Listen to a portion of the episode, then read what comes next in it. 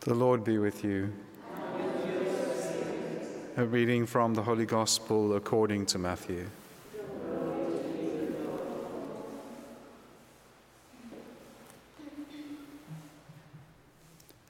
Jesus said to his disciples, What do you think? If a man has a hundred sheep and one of them has gone astray, does he not leave the ninety nine on the hills? And go in search of the one that went astray. And if he finds it, truly I say to you, he rejoices over it more than over the 99 that never went astray. And so it is not the will of my Father who is in heaven that one of these little ones should perish. The Gospel of the Lord.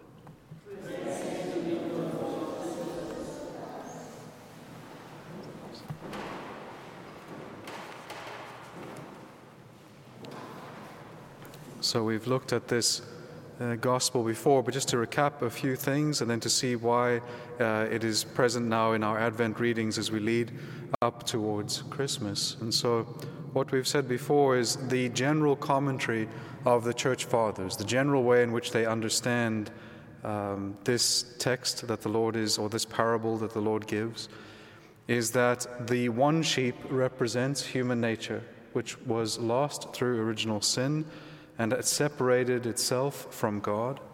And the 99 are the angels in God's kingdom, right?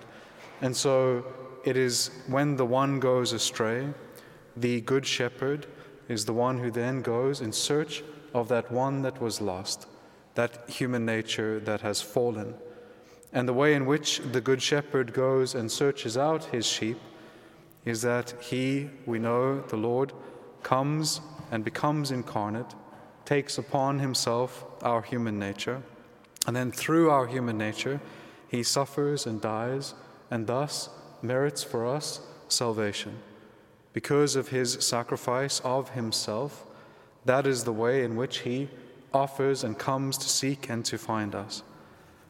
And so, this other, the other accounts of this, uh, this parable and the other times in which the Lord speaks about himself as the Good Shepherd one of the other images that I always think is very beautiful is that in one of the other accounts, it also gives the description of how when he finds the sheep, he also places it upon his shoulders, right? So he carries it upon his shoulders. I don't know if you've ever carried a sheep on your shoulders, but it is not a fun job, right? It's not something that you want to do. They smell bad, they're terrible, they're, they, they try to escape, they do all kinds of things. And uh, if you've ever done it, you can kind of imagine. I think it helps with then imagining this action of the Lord when He comes to carry His sheep. So when He finds a sheep that has been lost, and generally when you find a sheep that is lost, it's either because it's become stuck somewhere, so there's an effort to get it out from where it is stuck. It is normally dirty, it's normally got all these things accumulated upon it, and everything sticks to, to a sheep, right? Everything sticks to them. So when you try then pick them up, you get covered in what the sheep is covered in. And so what the shepherd does is that I think that's a powerful image for the incarnation, right? A powerful image for the Lord who humbles himself and takes upon himself our human nature. He takes upon himself all of the guilt of our sin without being sinful or without any sin in himself he takes upon himself all of our sin. He takes upon himself, if you will, our, our guilt and all of that kind of dirt that gets picked up by the sheep. But the other thing that is also beautiful to think about is how he elevates the dignity of the sheep that he finds and how gently he treats that sheep. And so he doesn't chase the sheep back up the mountain with a whip. He doesn't do these type of things. Rather, he simply picks the sheep that was lost up, he puts it upon his shoulders, and through his own power and effort, he labors to bring that sheep back up the mountain. And I think that's the image of the Lord as he works within us by his grace. Through his incarnation, his passion, and his death, he has merited for us salvation. But then also, he labors for that. He works for our salvation.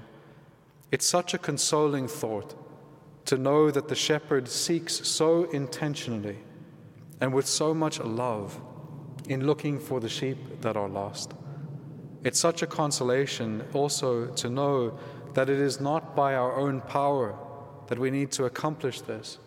It's rather simply to rest upon the shoulders of the Good Shepherd, simply to rest there where He places us upon His own human nature. And that is what it is then to receive His grace through the sacraments.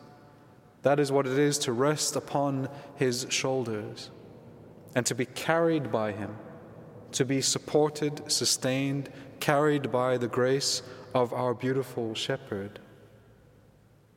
And also, I think it's something consoling to think about, which is that he desires our salvation more than we do.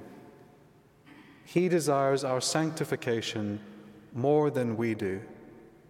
And that should give us great courage, great consolation, that not only will he come to find us in our sin, pick us up from our sin, restore us to grace, put us upon his shoulders, sustain us in carrying us.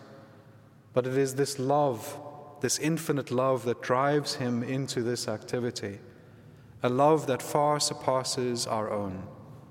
And so, if we think that we desire salvation for ourselves, that is only a small drop of the desire that God has for our salvation.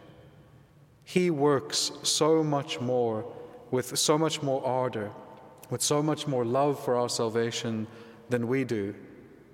He is always seeking us. He is rushing to save us. He is eager to sanctify us.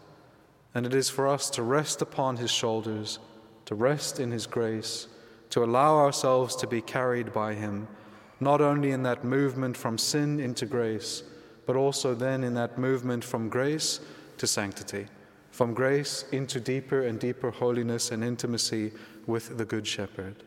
Amen.